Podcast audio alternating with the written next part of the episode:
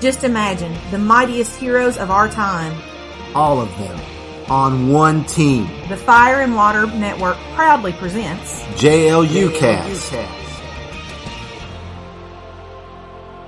Hello and welcome to JLU Cast, a proud member of the Fire and Water Podcast Network, covering the Justice League Unlimited animated series. I'm one of your hosts, Cindy Franklin. And I'm Chris Franklin, and we're back with episode six of JLU season one, but this time we're not alone.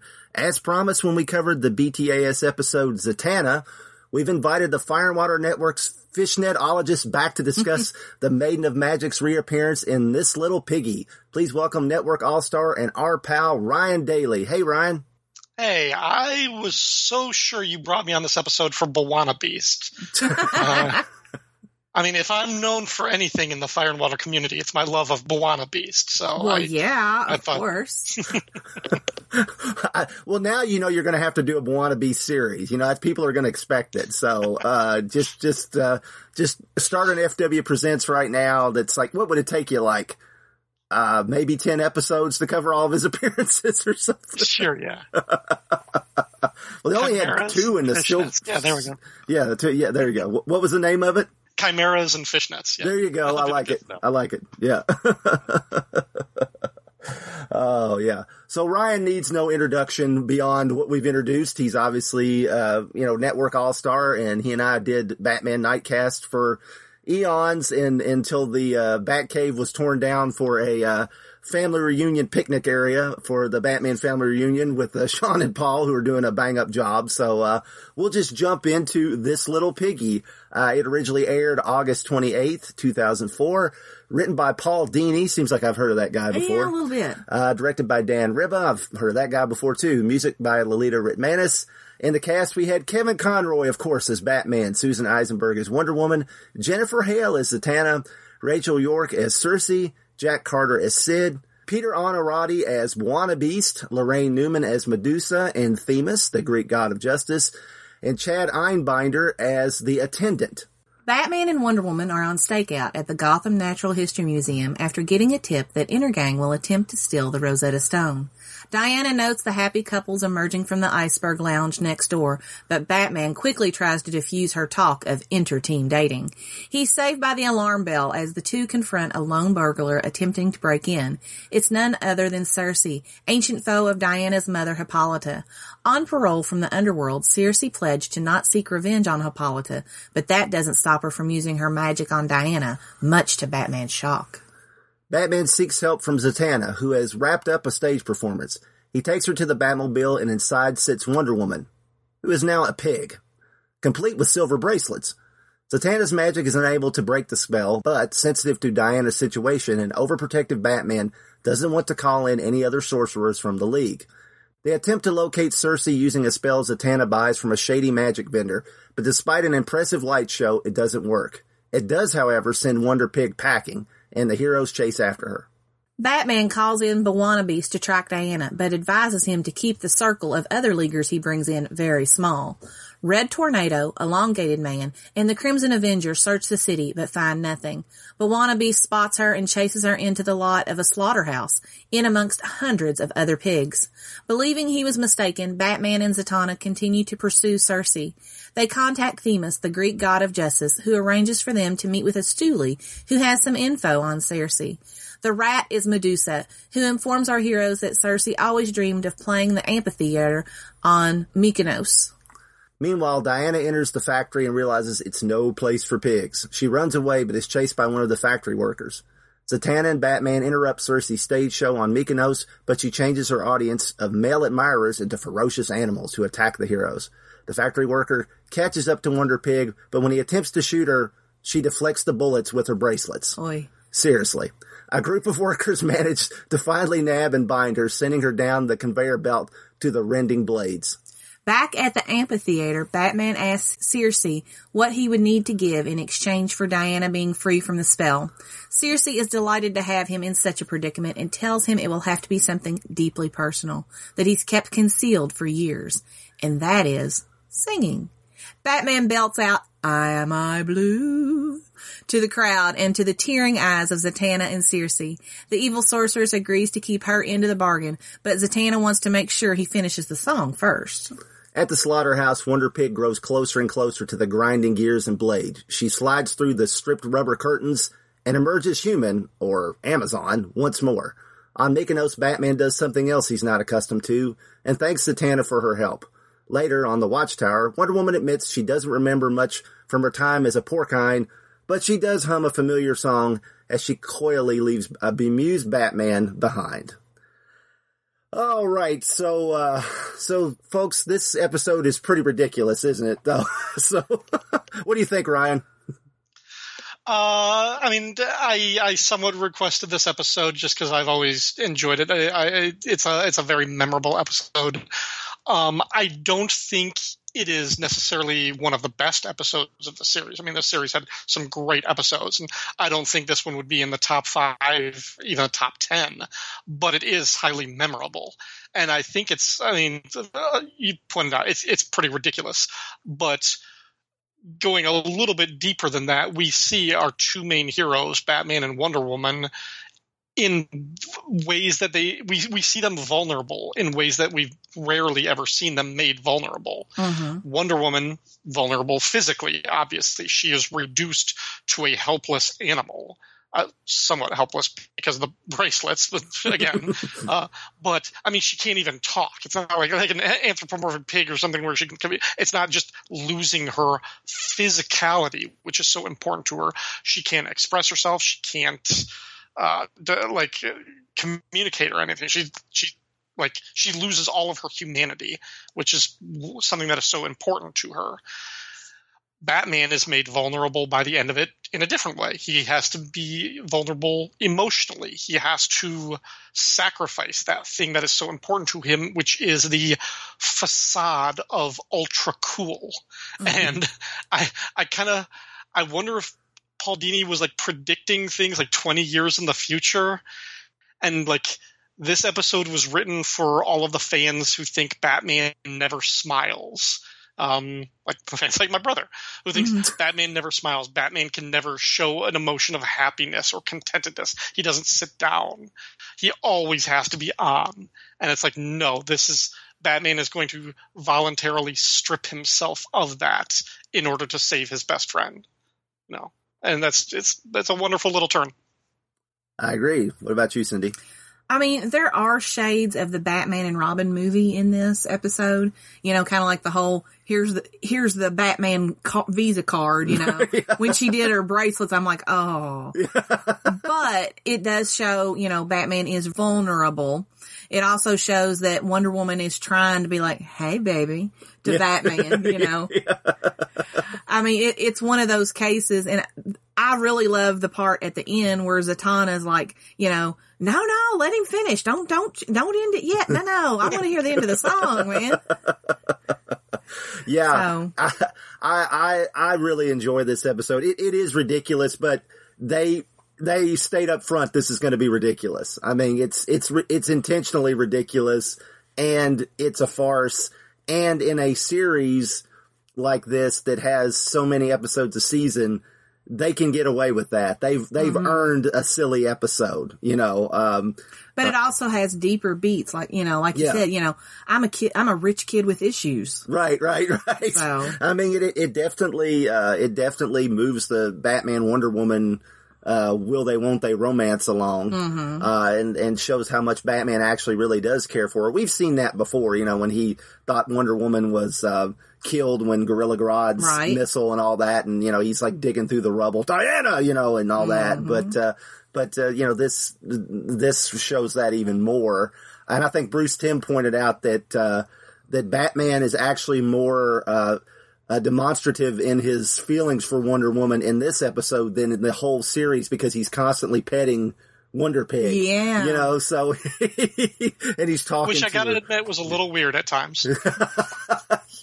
yeah, if you think about it, it is a little weird, isn't when, it?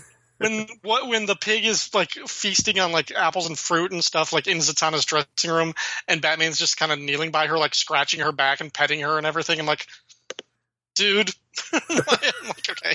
Like on the one on the one hand, like Uh, uh, there, that opens up all sorts of weird questions. like, okay.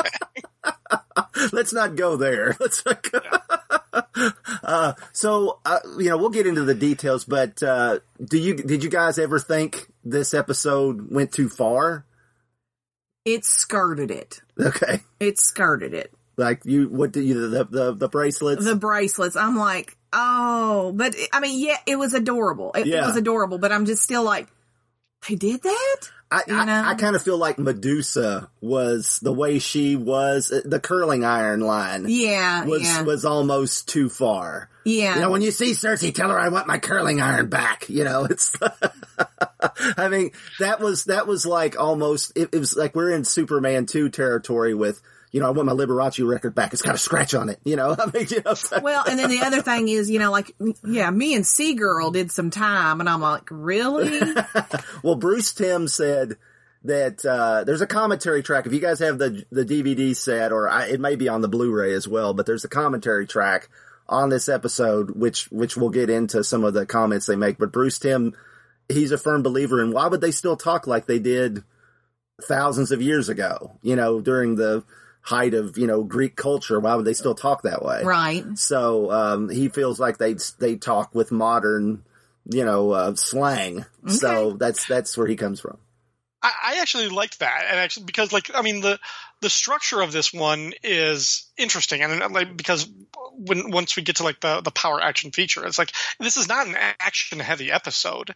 It's part investigation, part chase, kind of like suspense thing. I mean, Batman is and Zatanna have to do kind of like the detective thing where they go like they go to you know the like, to Arkham to interrogate the prisoner. Except in this case, it's not Arkham, and they're not trying to get info from Joker or Harley.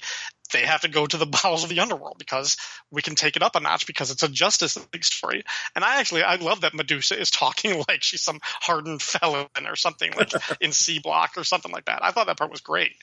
Um, if there was any any kind of flaw in this, I I felt like Batman's overprotectiveness was a little bit hard to believe that he I, I think he had to go to Zatanna because Paul Dini wanted to write Zatanna. Uh, and that's just like the nature of the show because when she's like, why don't we go to Dr. Fate or some of the other more powerful Justice Leaguers? And Batman was like too defensive. He's like, no, no, no, we can't let them see her like this. Like, I don't think I don't think Diana's pride would get in the way of that. Like, I don't think like she would be worried about other people in the league like snickering, like, "Hey, remember that time an evil witch turned you into like a pig?" Like, they deal with crazy stuff like this all the time. Like, this is just this. Like, I, I don't know. I just I was the fact that he like wanted to keep this so secret to protect her. I was like, ah, okay, we're doing this to kind of show how much he cares about her, but I, I don't think that was her best intentions or her I don't think that was the best intentions for or the best um I don't think he had like what was best in, in like in, in her best um Best I can't think of the word Yeah. yeah. Best interest yeah.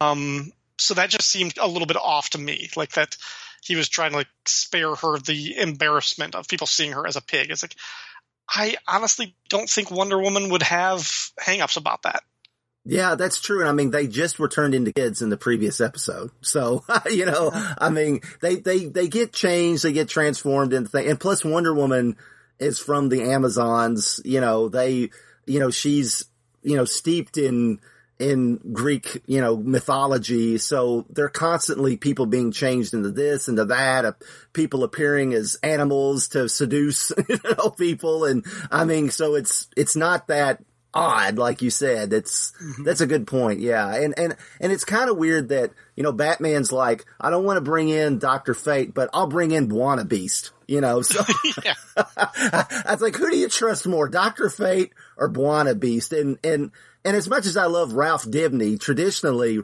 Ralph is a bit of a blabbermouth, you know. So I mean, you bring in Ralph too, you know. So I mean, Bwana Beast does. So uh, yeah, I think though that what we're seeing here is some channeling.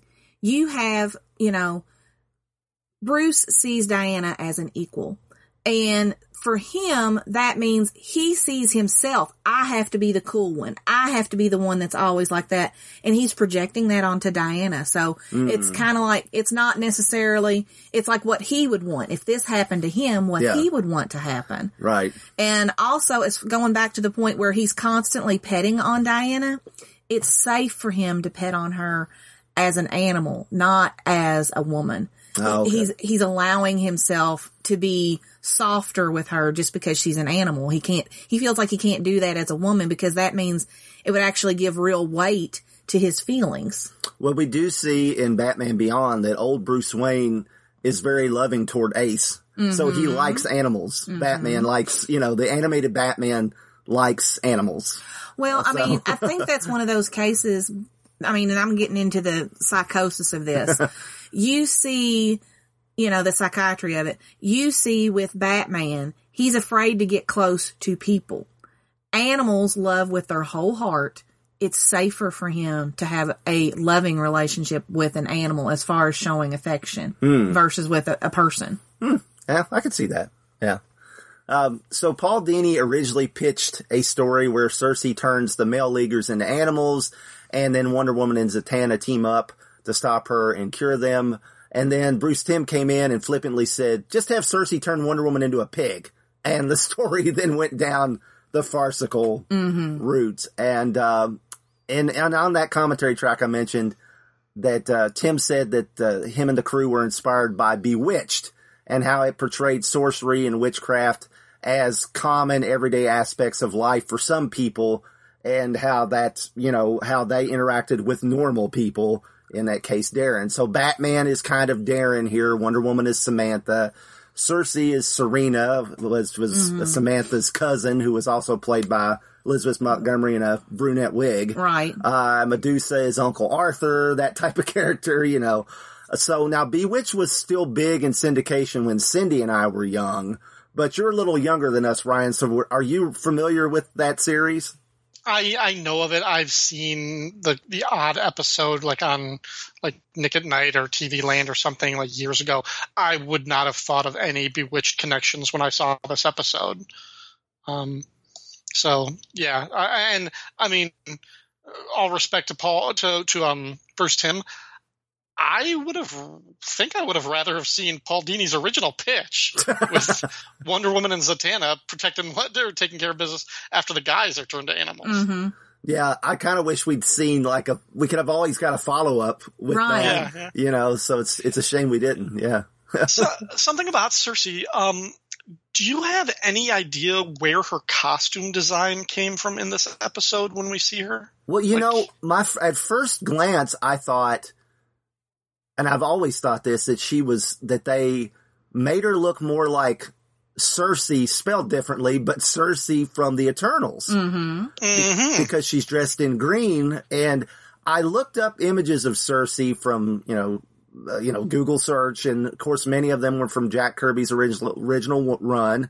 Uh, and Right. her outfit is similar, but it's not dead on. You know, there's not, I, I mean, and probably, they probably wouldn't want to do that, but it, it's definitely very Kirby-esque, uh, with all the little circles and then the lines connecting the circles.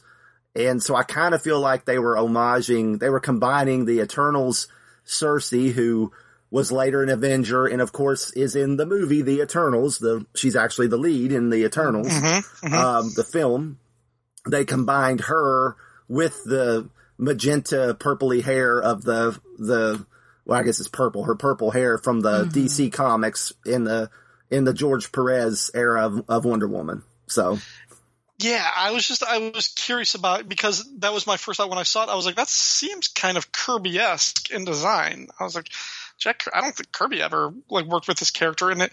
I was surprised they didn't go with more of a kind of classical flowing robes type of look, but maybe they've done that so many other times with other like enchantress type or witchy characters. Um, hmm yeah, I, I think maybe they were trying to, and I think it fit in like.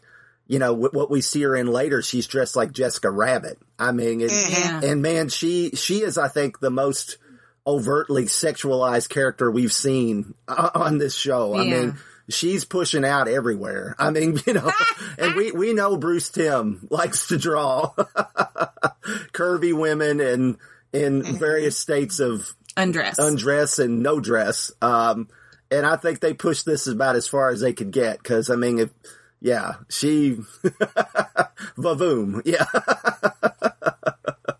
and it fits the character. It, it, it really does fit the character. So, um, now you were talking about the Bewitched, uh, not being, not picking up on the Be- Bewitched connection, but Timm also said he liked how Joss Whedon and his staff could mix in humor episodes into Buffy and Angel just out of nowhere, really push the envelope of what that show could do. They could do like super serious, dark storylines and then have an episode where everybody just sings. yeah. Um, so he said he wanted to try that with uh, JLU. So I know Joss Whedon is a little bit, uh, Oh, he's a toxic jackass. yeah, nowadays, but, uh, you know, at, at the time, you know, he was, he was the, you know, every- At the time, he was well thought of, but Yeah. you know, Yeah, so I mean, it, it doesn't, and I can see that. I can, I can see this, you know, feeling like one of those, those Buffy episodes. hmm Yeah. So, uh, and this was, of course, before Joss Whedon had any connection to the Justice League. Right. Uh, so, um, getting into the episode itself, uh, we see the Iceberg Lounge is next to the museum. Uh, and that's a nice nod to, uh, the new Batman Adventures and the Penguin, who of course runs the Iceberg Lounge on that, uh, second version of Batman Animated Series. And, uh, Chuck Dixon originated that concept in Detective Comics in the 90s, and now it's made it into the film in the Batman. So that's pretty cool. So the idea of the, the penguin as a, as a gangster, as, uh, and a mob boss is kind of clicked in into the, uh, pop culture. So nice to see. Um, Diana just pulls uh, all her cards out and puts them on the table and she asks, uh, Bruce Batman if he would ever like to go down there and really have fun. And I love when she says maybe with someone special. she puts her hair behind her ear, kind of like, "Hey, Yeah.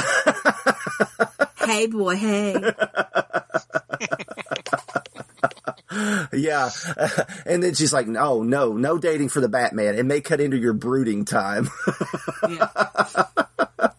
she's got his number. Oh yeah. Uh, yeah.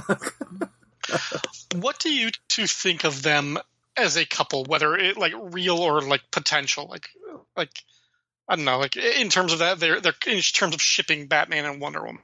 Where where do you two stand on that? you go first, Cindy.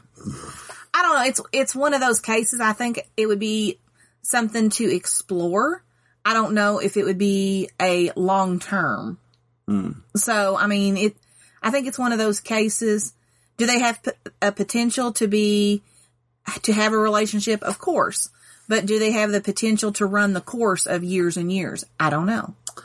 Yeah, I'm I'm kind of the same. I I like them. Um, you know, the the flirtatious nature on this show, and I think in the comics it could work like in a Justice League comic. I don't know if it would work if they like, okay, they're a couple now, and now Wonder Woman's showing up in Batman's comic, and Batman's always showing up in Wonder Woman's comic. Kind of like how Superman and Wonder Woman in the New Fifty Two felt weird. Um, Yeah. but it doesn't feel as weird because Superman's got Lois. Right. And yes, Wonder Woman has had Steve Trevor, but they kind of jettisoned him in the post-crisis era as her love interest. Right. Uh, you know, and they've brought him back here and there, but there was such a long chunk where he was made older and him and Etta Candy got together Right. that, um, it doesn't feel like Steve is, Steve is no longer her Lois Lane, unless you count the movies, you know. Mm-hmm. Right, right, Obviously. you know. Yeah, yeah. But, uh, and with Batman, he's got so many love interests that none of Mm-hmm. them, you know, ever, you know, people, well, Talia's his, his, uh, his true love. No, Catwoman is. No, Silver St. Cloud, you know, I mean, Right. the- you know, Vicki Vale, you know, so, uh, Vicki Vale, Vicki Vale, uh, but, uh, But I also think what you're seeing with Batman is he presents so many different facets of personality, and depending on who you're seeing him, who's writing him, stuff like that. Whereas Wonder Woman, her portrayal has been more cohesive, you hmm. know, as through the years. Whereas Batman has had more takes on his character, and depending on who that particular take is, depends on who would work best with Wonder Woman on a long long term scale. Hmm. Yeah. I and could- what love interest would work with him. Yeah, I'm. I'm just. You know, Bruce Timms has said repeatedly. People are like, "Why are you? Why are you trying to fix Batman and Wonder Woman up? Why isn't it Superman?" And and Bruce Timm's always like, "Superman's got Lois, Right, You know, right, so yeah. um, you know, they, you know, it's like, no, we're not going to do that with Superman and Wonder Woman. So, uh, so it's, you know, again, it's like we brought up last time on, on kid stuff. Somewhere along in season one, they started hinting at this. Mm-hmm. And this is kind of, I, I mean, we see more of it, but this is kind of probably the most overt that we get with the, their Flirtation, relationship. yeah. So, yeah, I mean, how do you feel about it? Um, I like the flirtation aspect of it, but I think that's as far as I ever want it to go. Mm-hmm. Um, I don't, I don't hate the idea of Batman and Wonder Woman as a couple the way I hate uh, Superman and Wonder Woman. Um, I don't like that pairing at all, and I think it's because Wonder Woman should always be either the alpha or equal in the relationship. Otherwise, she doesn't feel like Wonder Woman. Um, and with Superman, she can't be because he is Superman. Mm-hmm. He is the ultimate alpha. Um, it, it- their their power sets are too similar, although not identical. Their color schemes are too similar, although not identical. Their moral philosophies are too similar. But so when you put Wonder Woman and Superman together, she kind of just becomes Superwoman, Mm. and that Mhm. feels like that feels like she's now a derivative character of him and that ruins Wonder Woman, and that should never, ever, ever be the case. So I, I hate Superman and Wonder Woman as a couple. Mhm. Um, with Batman, because she, I mean, he's more popular, but she could crush his whole body, like in, Mhm. like like whenever she wanted. Like I, I one of my favorite images is the um, from the the Hiketeia graphic novel of Wonder Woman's boot on Batman's head, Yes. drawn by J.G. Jones. Yeah. Um, I was thinking the same so thing. yeah uh, so um but but at the same time they are of two different worlds so it's kind of like when batman goes into outer space or he fights aliens and stuff it's like yeah these are cool little side things that you can do in a justice league adventure but they're not part of batman's story and when you think about when you list a dozen different romances that Batman has had and different love interests throughout the years. I think the reason nothing has ever settled or nothing has ever been fixed is because Batman is married to Gotham City. Mm-hmm. Mhm. And that's that's the the love of his life really. And so Wonder Woman can never be more than a dalliance and that just that again that kind of feels like it cheapens her a little bit. So I, i'm fine with them flirting especially in times like this because she's making him a little bit uncomfortable. Mm-hmm. and by the end of it we see he does have to he does have to sacrifice something. He has to put himself out and embarrass himself to to some degree at least by his standards in order to save her. So i love that part of their relationship but I, they can't they can't date. They can't get married. That's Mm-mm. just not it doesn't work Yeah, I, I love the, Cindy kind of mentioned it earlier, but the exchange where, you know, after Diana says those lines and, and Batman tells her, you know, dating with the team always leads to disaster, to, and, you know, you're a princess from a society of immortal warriors. I'm a rich kid with issues. Lots of issues, you know, I mean, and- mm-hmm. but then when he, he goes to the old trope, if, if my enemies knew I had someone special, you know, and they, they wouldn't rest until they'd gotten to me through her. And then Diana just crushes a gargoyle on the roof and adds next. in her in her fist and just says next yeah, Yep.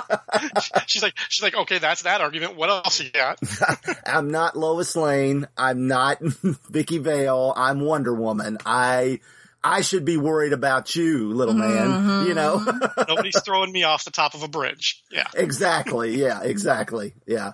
Uh, I love that. That was, that was great. Um, and then they encounter Circe and, um, we've talked about her design already, but, uh, Rachel York provides the voice of Circe. A year prior to this, she played Lucille Ball in a TV biopic and has gone on to have roles in recent years on Power and Filthy Rich. She's also a Tony, win- a Tony winning stage actress. So this part is perfect for her, and I, I think she's great. I really do. Just think, I mean, she is She hits the notes. she's having yeah literally but uh, but she's she's having she looks sounds like she's having a lot of fun playing this character mm-hmm. and circe is just seems like that character who is just all about having fun at other people's expense so Yep. Yeah.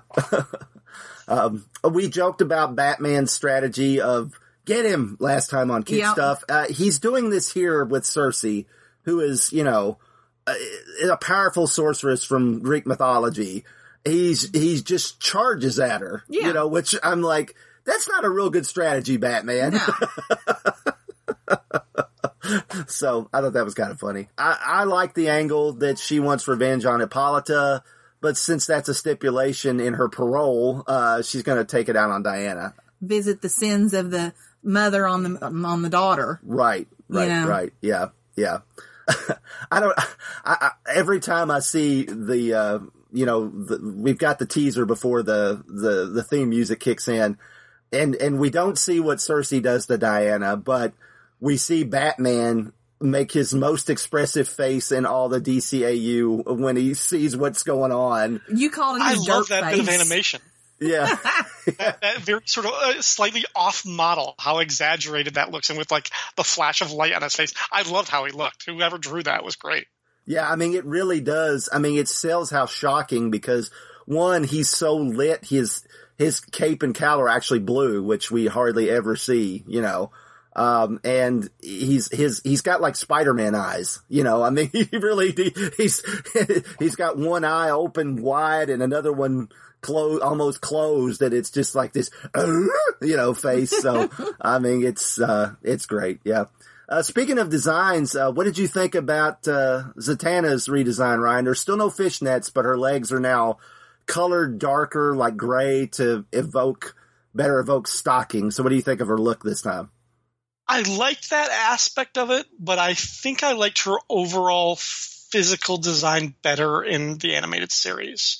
Okay. Um, like the shape of her head, the shape of her hair. I think I preferred that older Timm style to the revamped version.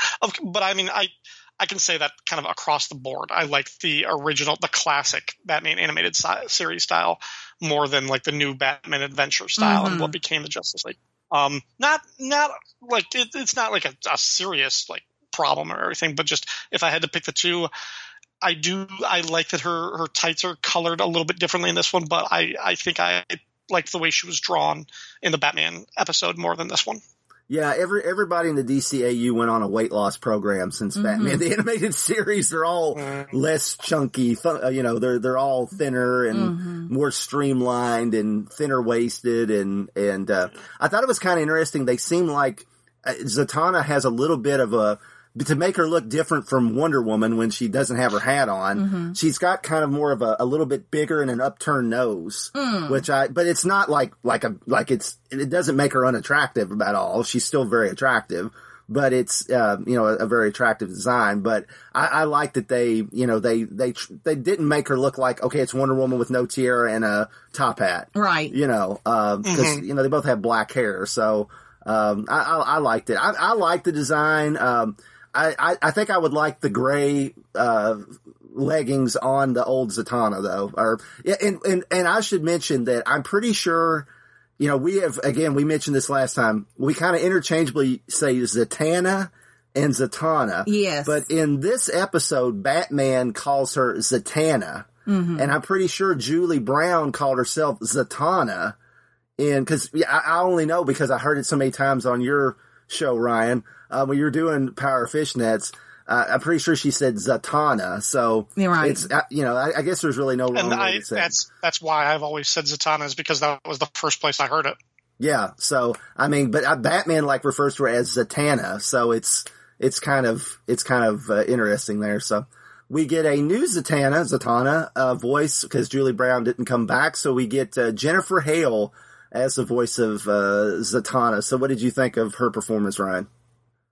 Fine, fine. I don't think it necessarily stood out as much. Um, I, I was more distracted because, like, whenever she casts a spell, I, I I watched this episode with the closed captions, and whenever she casts a spell with a backwards talk, I don't think they were working from like an official transcript. I think it's just whatever the program's like AI like trying to like I- interpret it from like a phonetic thing. So I was like the the spelling of the spells made no sense. No, uh uh I was just like, that, does, that is not a word that she said backwards. That's not, that's nothing. So, Um, her voice, it's fine. It's it's distinct. She doesn't sound like Wonder Woman. She doesn't sound like Hawk Girl or, or Lois or any of the other girls. So it's fine that she has that distinct.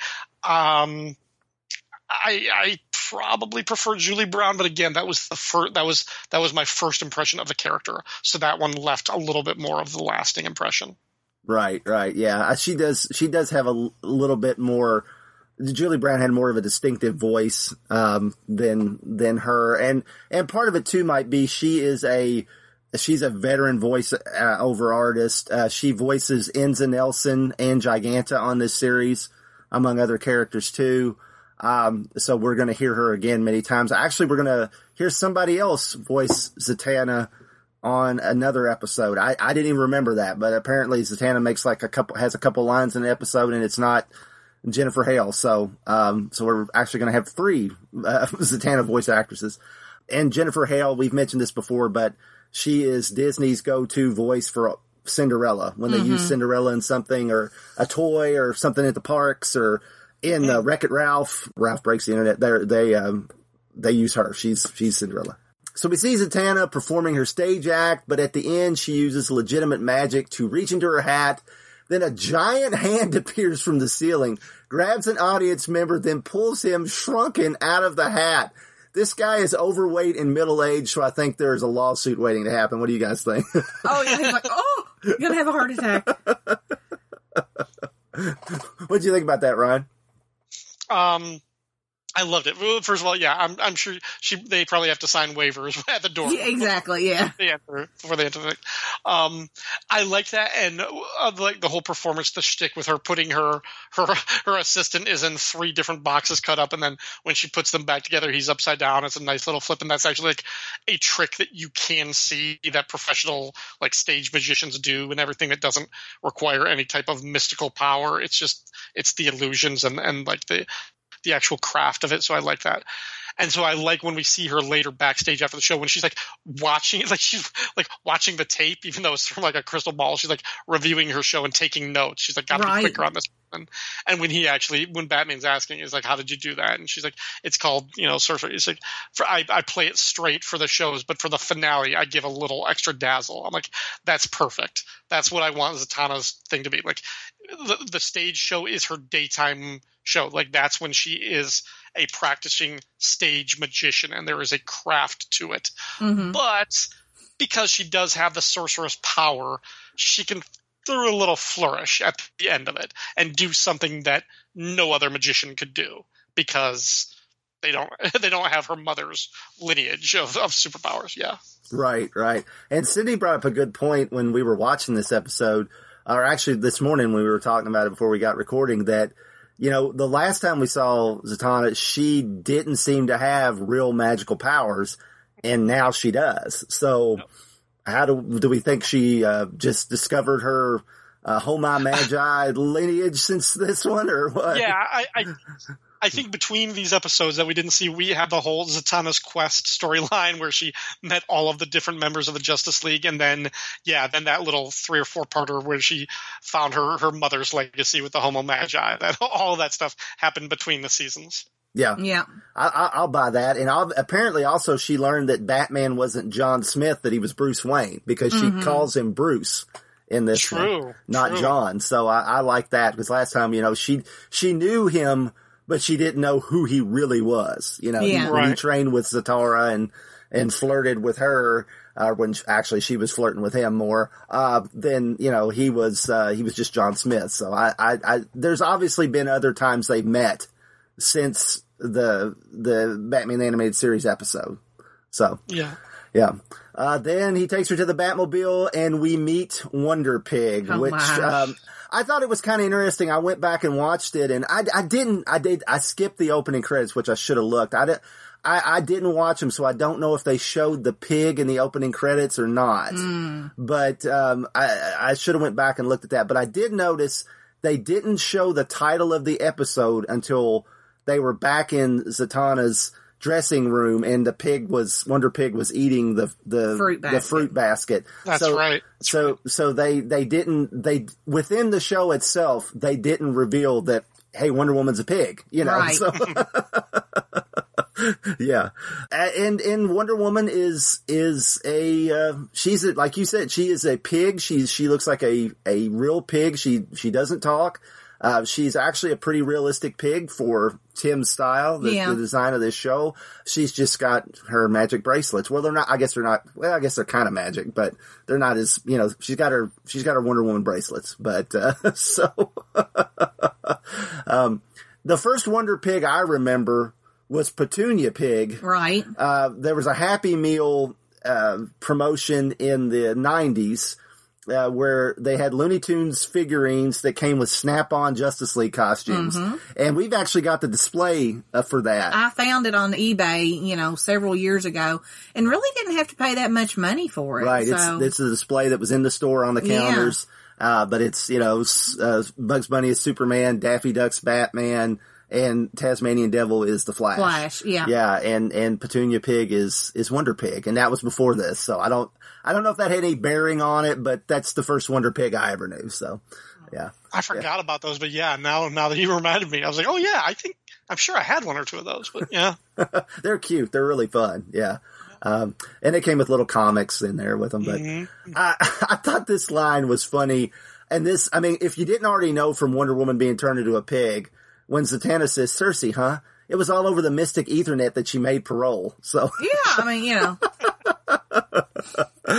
Just like there's a Facebook page for every interest, there you go. Yeah, it's like you know, it was like like she was probably in some AOL chat at this point, you know, uh, it- you know, or something like that, a chat room or or some such. It it makes me wonder: is there a dark web of the sorcery set? Is that like the the Necronomicon, Right. you know, the the uh, uh, what's the the Darkhold in Marvel? Is that there's there's a there's an online version of it or something? Maybe I don't know. Uh, I, I gotta say, I, I wasn't I wasn't a fan of Zatanna referring to Wonder Woman as as chubby in this one. Or, Yeah. how, how did you phrase that? I'm like, okay, I get that every woman in the DC universe has to be in Diana's shadow, but come on, women support women. Don't don't call her chubby just because she turned into a pig. Yeah. And, and when she, when Batman opens the lid of, you know, the, the canopy of the Batmobile, she sees the pig and she goes, ew. I mean, that's a reaction. It's not like, oh, you're so cute. It's like, ew. You know, it's, it's a pig, you know.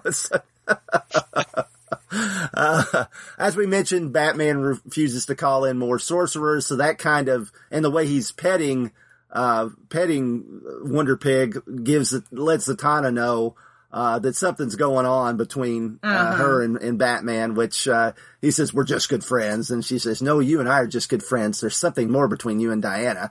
And, and I like Batman's answer of, well, maybe there was. So, you know, it's just, but, but I like that she instantly picked up on that. And of course, there's that, you know, there's that, uh, that thing between them where they were kind of exes, you know, they're Right. kind of exes, you know, they, they had a thing. Uh, so I, I, I like that. I thought that was, um, that was cool how she, she picked up on it and there's, and there's, there's going to be some more lines later that kind of call Well, into, I mean, I think you can figure out when people have a thing because, you know, I get, I guarantee you, if you and I arrived at a party or someplace separately, people would be able to figure out without us even saying a word to each other that we were together. Yeah. Oh You yeah. know? Yeah. That's like, but it's, she's really intuitive if she can see that Batman comes in with a pig and unless Batman's into that sort of thing, which let's like get into. Christopher. hey, Ryan brought it up first. So look, look, by the end of the episode, we know that she has some memory of her time as a pig.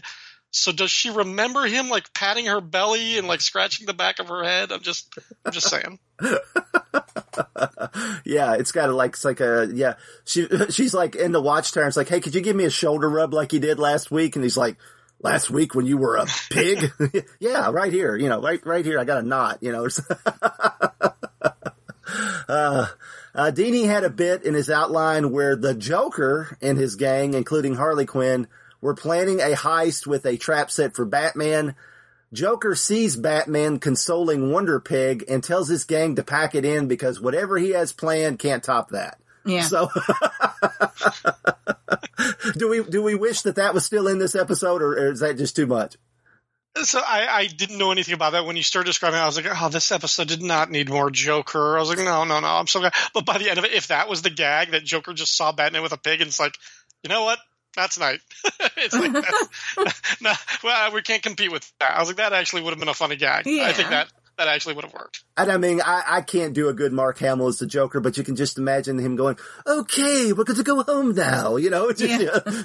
uh, there's no points. Let's, uh, and Harley's like, what do you mean, Mr. J? Uh, we can't top that, you know? So, you know, you could just, you could just, you could just hear Mark Hamill, like, reacting to that. So it, it's like, oh a, man. self, a self-aware Joker is kind of a funny Joker. Yeah. yeah, yeah. Uh, we cut to Cer- Circe's stage show, and uh, like I said, she's very va-va-voom, uh, and uh, we've already Everything's pushed up to there and out to there. Yep, and so uh, and she's play singing "Lulu's Back in Town," uh, which is an old song that Warner Brothers owned. Yeah. uh, I and was just to say, which which songs in the Warner Brothers catalog do we have the rights to to Yeah. use free? exactly, that's exactly what they ran into because they didn't have the budget to go pay for any songs. I mean, they might have had to pay a slight nominal fee for these, but um, I'm sure somebody had to get paid for it. But um, and the, the writers, the writers of the songs, which I forgot to list, are in the credits. I'll put them in the show notes. But um, so you know they get credit, but they couldn't alter the songs because they wanted to have her sing Circe's back in town, but they wouldn't let them change it, so she had to keep it at Lulu. So yeah.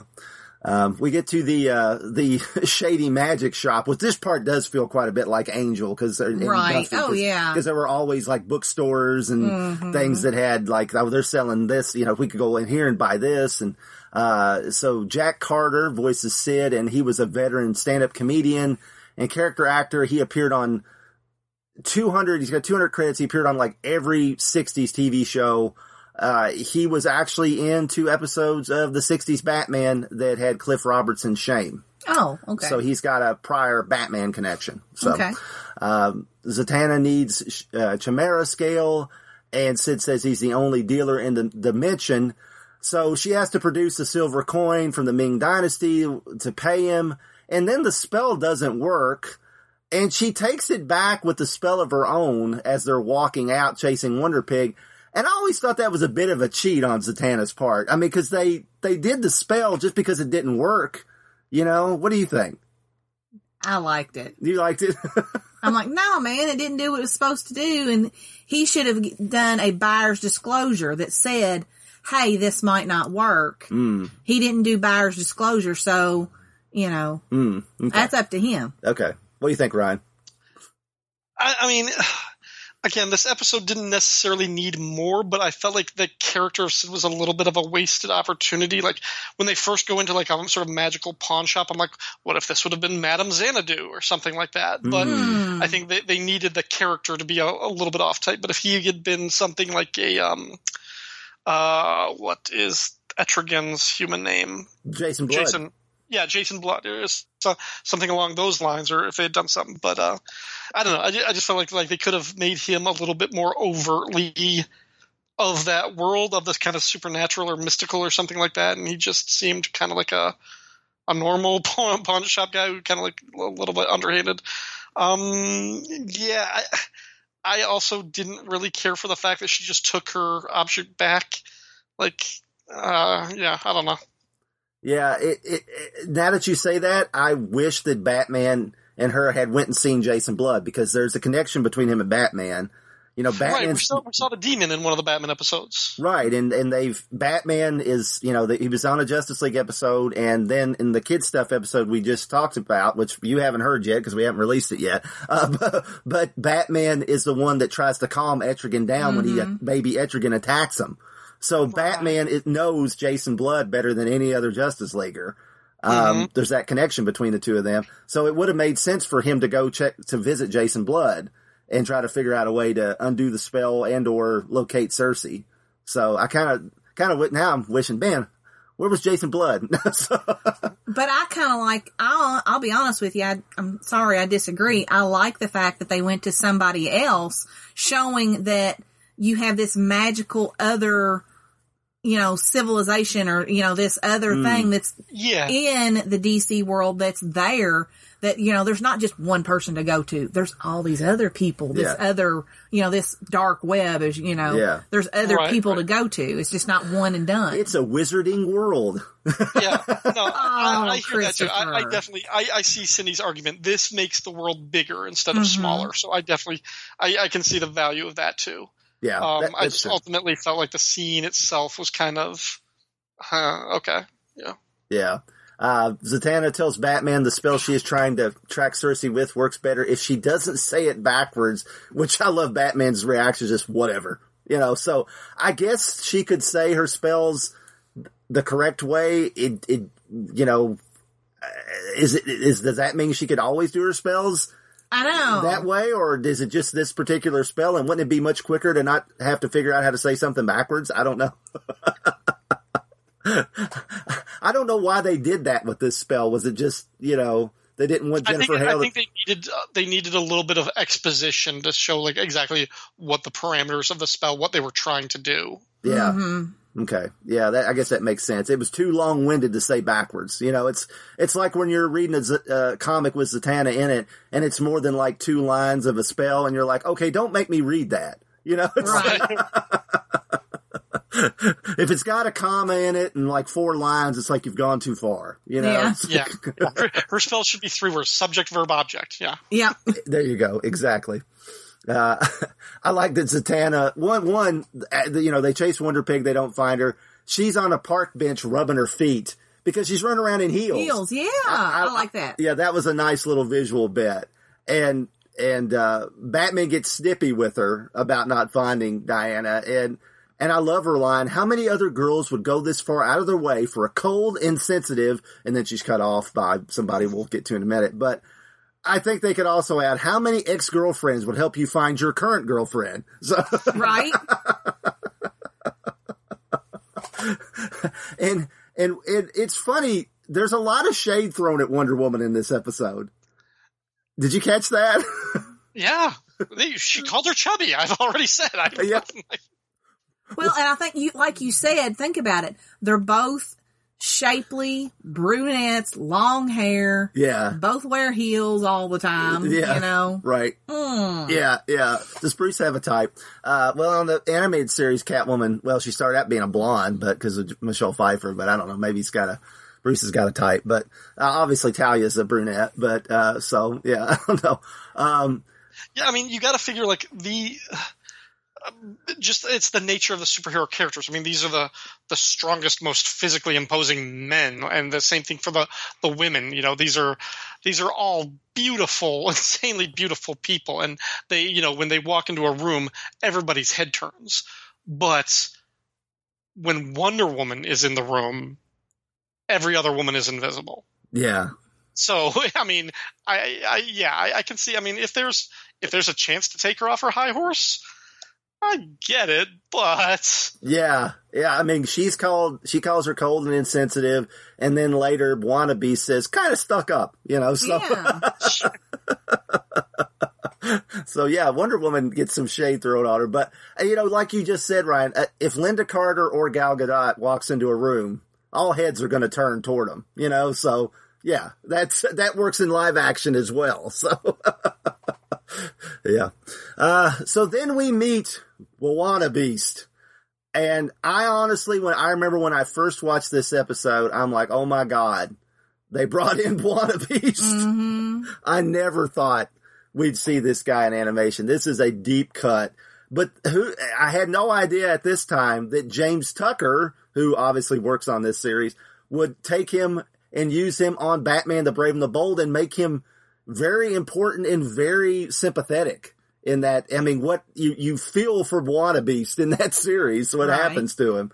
So it's like, wow. Uh, but yeah, um, uh, yeah, unfortunately, Bwana Beast comes from the long running and now thoroughly frowned upon trope of the colonial white man taking elements of native culture and becoming their savior. So, eh, a little, little, a little troublesome today. He was created by Bob Haney and Mike Sekowsky For showcase number 66, January, February 1967, he made one more appearance in the next issue before being shelved for decades, if that tells you anything. So. Mm. yes. Yes. Uh, in the comics, Bwana Beast not only has increased strength and ag- agility from drinking mineral laden water from a cavern in Mount Kilimanjaro, thanks to his mystic helmet, he can telepathically communicate with all animals, which Batman talks about in this episode. But, and this is something we saw on The Brave and the Bold, and it has one of the most bizarre superpowers ever because he can combine animals into a mutated super animal. So he can take like a lion and a rhino and make a a lion-o, like well, that's a thundercat, but you know what I mean. Yeah. Yeah. yeah, he can do that. Uh, thankfully he didn't use that power here, uh, but uh, again, we'll see that on the Brave and the Bold. Orion? Orion? That, no, he's a new god. No, Christopher. Sorry. uh, Grant Morrison later rescued the hero from limbo and used him in his classic Animal Man run. He and successors like Freedom Beast have appeared here and there ever since, but yeah, he is a, he is a deep, deep cut. So, uh, so Ron, you joked earlier. Did you, do you have any fondness for Bwana Beast, actually? I, I, I, I do, and it's just because of his look. He looks so ridiculous. He's got like he's got like the Tarzan out of the jungle kind of look, and he has, it. but the weird, weirdly shaped like mask and design, which kind of sort of looks like like a, a Masters of the Universe type of mask or something, or like Yeah. Stratos. Like there's Yeah. just something unusual about his look. Um, and yeah, he like he is such a problematic character because of like the origins. Like I, I they I do think they were right to kind of replace him with an African character and call him Freedom Beast and and and redo that. But yeah, I just I think there's something so preposterous about him. It's like um um okay the uh well, I can't even think of who I was talking about like like Congorilla or Congo Bill or something like that. Yes. Um something about those jungle characters that just appear like it, uh, it tickles me. Yeah. Yeah, he, he's definitely like he's he's one of the many times they tried to create a superhero Tarzan, you know, and uh but yeah, you nailed it. He looked the Stratos connection. I'm like, oh my god, yeah, I just inst- I never thought of that before, but uh, yeah, his and his his mask, the way they draw it, and his head looks like strangely elongated in this series in several in several scenes. He is a bizarre looking character. Um, so yeah, uh, he is voiced with a thick New York accent for some reason by uh, Peter Onorati, who is probably best known for roles in Goodfellas and the current version of the SWAT TV series. And unfortunately for everyone, Cop Rock. Yes, remember Cop Rock? Yes, he was on Cop Rock. Uh, but he was also in the recent Lucy biopic, being the Ricardo. So there's, there's some Lucy biopic connections between these actors. It's I see that. Just different timelines. just different times, yes. So, you know, we meet, he meets Zatanna and he's like just staring at her and I love her reaction. What she says, Cindy. My legs are fine, as is the rest of me up here. But don't you think it's kind of funny that he's like half na- he's like naked standing in front of her checking her out like i mean i kind of feel like she would be looking at him too if she was at all interested but i guess maybe not but uh, maybe he's just a little bit too ridiculous the fact that he, he's ogling her but he's also wearing a loincloth and a, and a mask right. Yeah. That's a good point. Yeah. She's got way more clothes on than he does. Yeah. So, Hell, he's a leg man. yeah, I, I guess he is a leg man. Yeah. But, you know, I think anybody that, I think the way over the years that Zatanna has been presented, any person that's interested in whether you're a man or you're a woman, you're a leg person when Zatanna walks in the room. You know what I'm saying? She's got legs and she knows how to use them, as ZZ Top would say. So,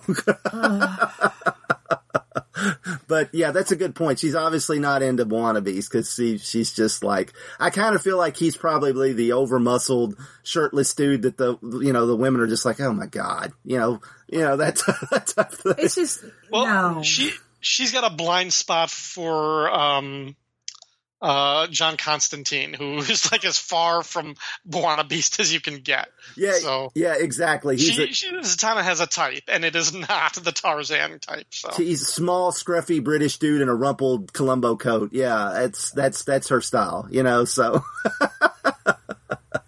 and Batman, obviously, yeah. Yeah. in this series, yeah. Uh, we see Pe- Red. people who are who are haunted by demons, both literal or figurative, are, are her type. and Bwana Beast is just it's all surface, like male chimpanzee primate type of thing. It's, there's nothing there's nothing haunted about him. He's just yeah, he's just Stanley Kowalski. He's Kowalski. too uncomplicated. Yeah, there you exactly. go.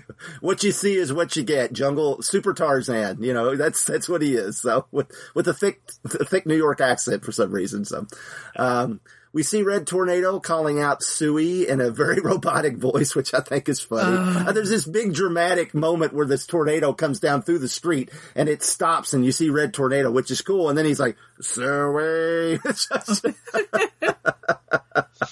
Uh, elongated man stretches to high rise office windows and shows a flyer that says, have you seen this pig? And this is the first time we see Ralph, uh, you know, in the series other than just a crowd shot. Right. He doesn't speak. He's voiced by Jeremy Piven in later episodes. Uh, he doesn't speak in this episode, but it was good. It's a, as a classic satellite Justice League guy, we got Zatanna, Red Tornado, and Ralph in this episode. So that's cool, you know. Uh, and we see the Crimson Avenger in his original pulp hero outfit with the slouched hat and the, the cloak. Uh, he, he's going door to door and, uh, there's a funny gag and a, a definite nod to Bewitched when the Crimson Avenger tells the homeowner, I'm looking for a pig.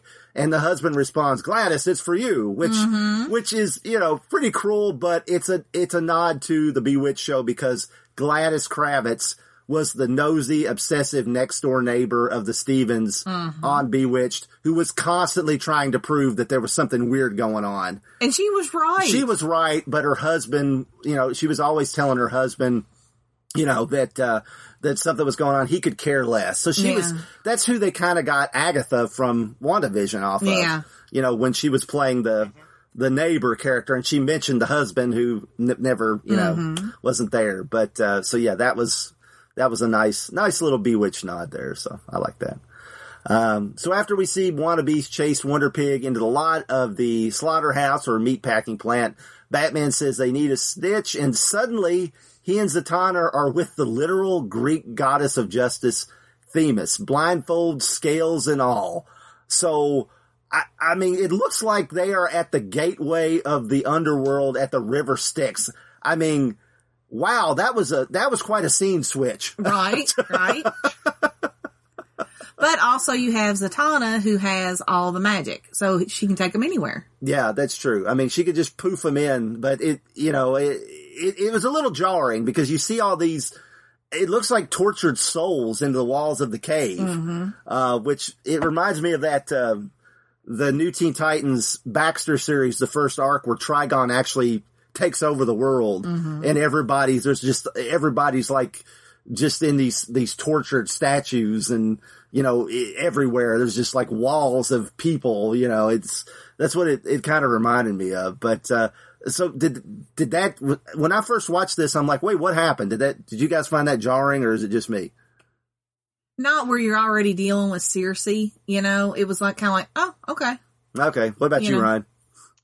Yeah, I kind of, I, I kind of got the feeling like halfway through this episode, like maybe Bruce Timm was reviewing the script and he's like, "We just had for the man who has everything, we need more than three Justice Leaguers in this show to justify being." It's like, like throw in some other characters, and just, I was like, "Okay, we can have Ralph Dibny in here." It's like, what does he say? He doesn't say anything. We just put him in the background, and they just need to kind of like expand it, like beef up the world. So they threw in some other characters in like this quick little like 10 second montage, and then yeah, just sending them down to the underworld.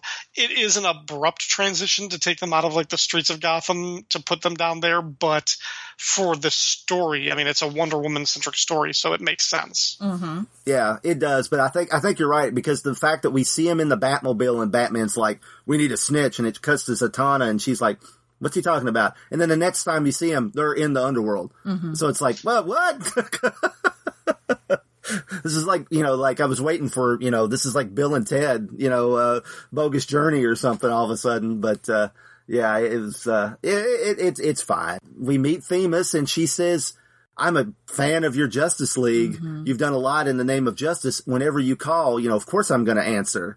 So they literally just had to say, Hey, You know, Right. Can you meet us? And she's like, oh, sure. You guys do lots of work for, you know, for my cause. I'll, I'll help you out, which, but still the visual of them standing there with, you know, blindfold scales. Yeah. It's, it's, uh, spoiler warning for folks who haven't watched Moon Knight, but it's kind of like the hippo character showing up just out of nowhere. right. You're like, Ah! Yeah. yeah. So, I get the screen. uh, yeah, exactly. Yeah. Uh, Batman and Zatanna put on blindfolds, and if you ever saw Clash of the Titans or know your Greek mythology, you know who their Stooley is going to be. Yeah. So, yeah. Um, as we mentioned that, you know, Medusa is very modern. She refers to her old roommate as Sea Girl. She even says yada, yada, yada. Uh, so yeah, they're, they're definitely, uh, they're definitely sliding into, to that. And, uh, what did you guys think about her description of her time in the pit of eternal torment? Oh yeah. That's where the, that's where, uh, would she say rats or did she say some other animal? I don't know. They bite Oh, your, they yeah. bite your fingers off at night. They grow back in the morning, but Yeah. believe me, it's not fun or something else. It gets old real It, quick. it gets old real quick. That's what she says. Yeah. I, I thought that was cute. Yeah. I mean, disturbing, but, uh, but cute. So, uh, Laraine Newman voices, uh, Medusa and Themis. Uh, she is no doubt still best remembered as one of the original, not ready for primetime players on the first few seasons of Saturday Night Live.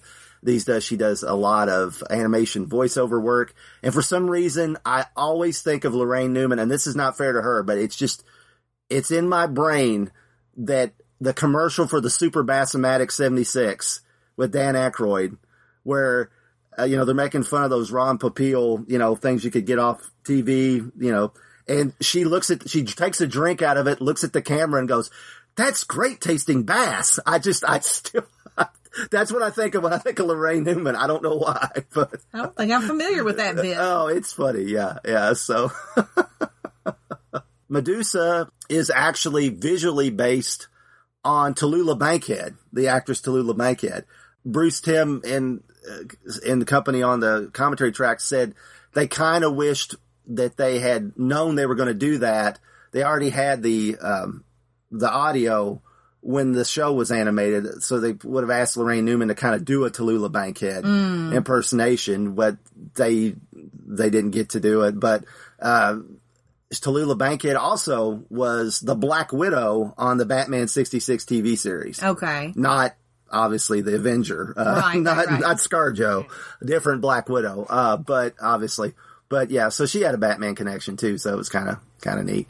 Uh, and I love her, you know, when uh, Themis says, you know, you get uh, 300 years off your sentence. Yeah. Oh, freedom in 4010. Ring a ding ding. yeah, ring a ding ding. I mean, think about how many years, you know, she's Yeah. got to go. I mean, yeah, well, it's better than the what happened to her at the, you know, Clash of the Titans. She gets her head cut off. You know, it's like takes out the Kraken though. Mm-hmm. So, uh, um, Batman has to pay Charon the Styx ferryman a small service charge. And I, I gotta, I don't know if you showed this episode to Reese, Ryan, but I kind of feel like he'd love this guy because he's a skeleton. Oh, he would. he, he loves anything that looks like a skeleton. Yeah, he'd be all up on that guy. Yeah, he, I thought he kind of he looks a little bit like the new Batman Adventure Scarecrow redesign. There's a, there's He some- does. Yeah, that, yeah, that racy look. Yeah. yeah, I, I like that. He, he's a cool. It's a cool design, but yeah. So literally, they've you know they've they've seen the the ferryman of the River Styx, and and Batman you know paid him some change out of his uh, utility belt. So they you know but it was like it was like it was like they they knew they, again I, what what i liked about this is it feels like something they've done before like this feels like like batman is maybe not as comfortable but he's as familiar with this process as going to arkham and sitting Mhm. down in front of Two Face or the Mad Hatter to get information about somebody. You know, he's he's done this before. Like like he has like the toll for the the ferryman in his in one of his pockets. Like, yeah, Yeah. I like that part. Yeah, that's true. I mean, Batman has been to, you know, uh, the, you know, they, in the, uh, episode with Felix Faust, they were, you know, in the Mhm. underworld and things like that. So, are, are adjacent to the underworld. So they fought, you know, they fought the ancient warriors resurrected from the dead. They've, you know, at this, at this point, he's, you know, he's seen as as Winston said in Ghostbusters, he's seen shit that'll turn you white. You know, Yeah. so at this, at, you know, so so uh, yeah, that, that's true. I mean, this is kind of like, yeah, it's not quite the same as you know finding a you know one of his informants in in in an alley in Gotham City, but it's it's still not that unusual for him. So yeah. It, like we mentioned, we cut back to Bwana Beast, and that's where he, he's talking to the pigs, and he's asking if they've seen Wonder Woman, you know, and he mentions that she's kind of stuck up. So, uh, but it, it shows him in this, he's standing in amongst all these pigs, and these attendants at the slaughterhouse are leading the pigs up the ramp. They don't notice a half naked man in a loincloth and a funky bug helmet out in the middle of all these pigs. Hey. Or he wouldn't think to contain them and make sure none of the pigs leave this area, and just, just like, okay, I need to, I need to like lock this part down and find one particular pig. Like, I know. I've, I've looked at these Yeah. pigs. Okay, put them over here. Let's look at this next section. I, I'd love to have seen that interaction with Bwana Beast walks up to the attendants like, "Hey guys, I'm with the Justice League. I need you to like bring all your pigs outside. Don't kill any right now, okay? You know, just they call the cops, and yeah, it's like this guy is not with the Justice League. yeah. This guy just escaped from the asylum. Right. Yeah. right. Hey, Where does he keep his Justice League, you know, membership card? You know, in that loincloth somewhere? Is it- Ew. I did, I did think it. It's kind of funny. Like we get to the, you know, okay, our our hero Wonder Woman has been turned into a pig, and this is a silly situation. We're just kind of following it around, and then, oh, we the the stakes have now changed dramatically, and now she's in real danger. What is it, War World? No, it's an industrial slaughterhouse. yeah. yeah. I mean, she walks in with the other pigs, looks up and sees, which surprises me that they showed that. They showed, I the, know. they show the bodies of the, the, the pigs, the, you know, the hanging, Carcasses. the carcasses hanging there. And she's like, it takes her a split second because she's obviously got some of her intelligence Uh-huh. still, her human intelligence or Amazon intelligence. And, but then she's like, whoa, wait, this is bad. And then bolts. So, uh, yeah. I thought it was interesting that she didn't try and save the rest of the pigs. She was just out for herself. Yeah, well, and we'll get to that later because there's a part at the end that's kind of like I, I always thought something was going to happen that that that didn't. So uh, she obviously still has her super strength because she drags some of it because she drags that worker across the floor when Right. he's trying to when he's trying to grab her. So yeah, uh, yeah, there's some fun bits with that guy too. He's trying to avoid the hooks. And he's mm-hmm. dodging them left and right, and then slams into one right in his head, knocks him over, and then he That goes was for a almost my shot. power action move of the episode. Oh, was it really? That was almost my power action when the guy ran face first into the big hook and just took himself down.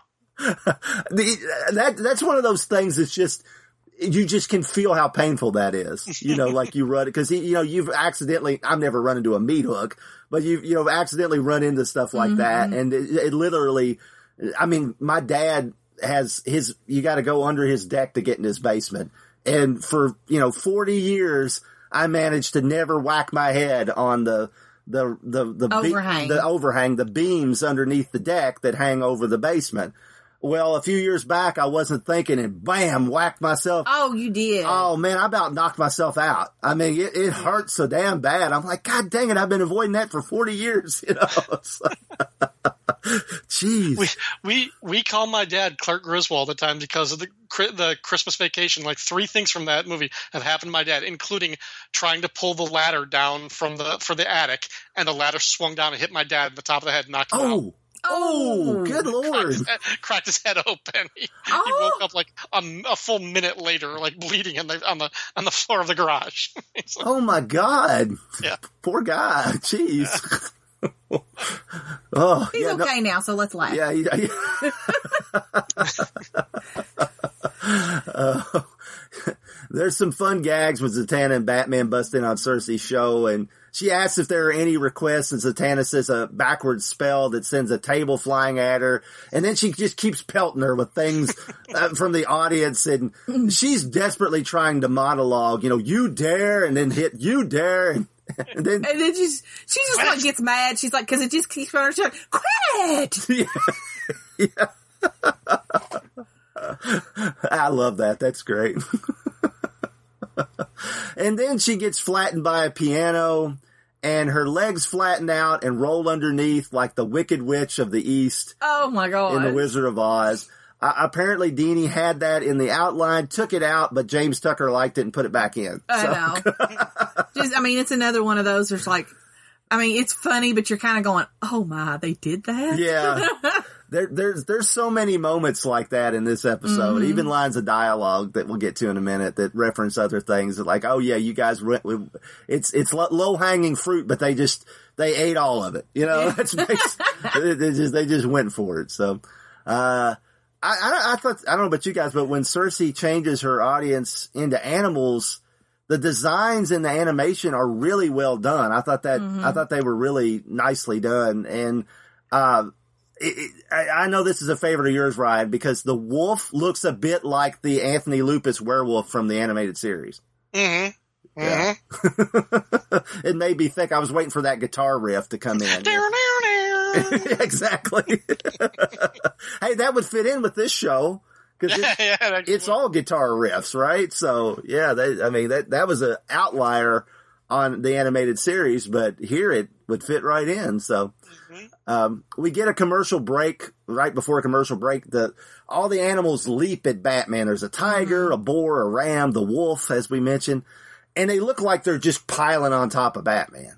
I love Batman, but I'm pretty sure even he'd be dead when we come back from commercial break mm-hmm. if attacked by this many ferocious animals all at once. I, you know, later we just see a tiger's on top of him. That's enough. It's a tiger, but it's like, eh, you know, I, I, I don't, ah, I don't know. It, it, it's a great break, but it's like maybe the stakes were a little too high for him to have survived that. You know, I don't know. Just maybe that's me, but you know, You should have had like a bat jaguar repellent spray or something like that, like that wolf repellent spray, like all of these like things, like the shark repellent, but just had like an entire like pouch full of these things. Animals of the plains repellent spray. right.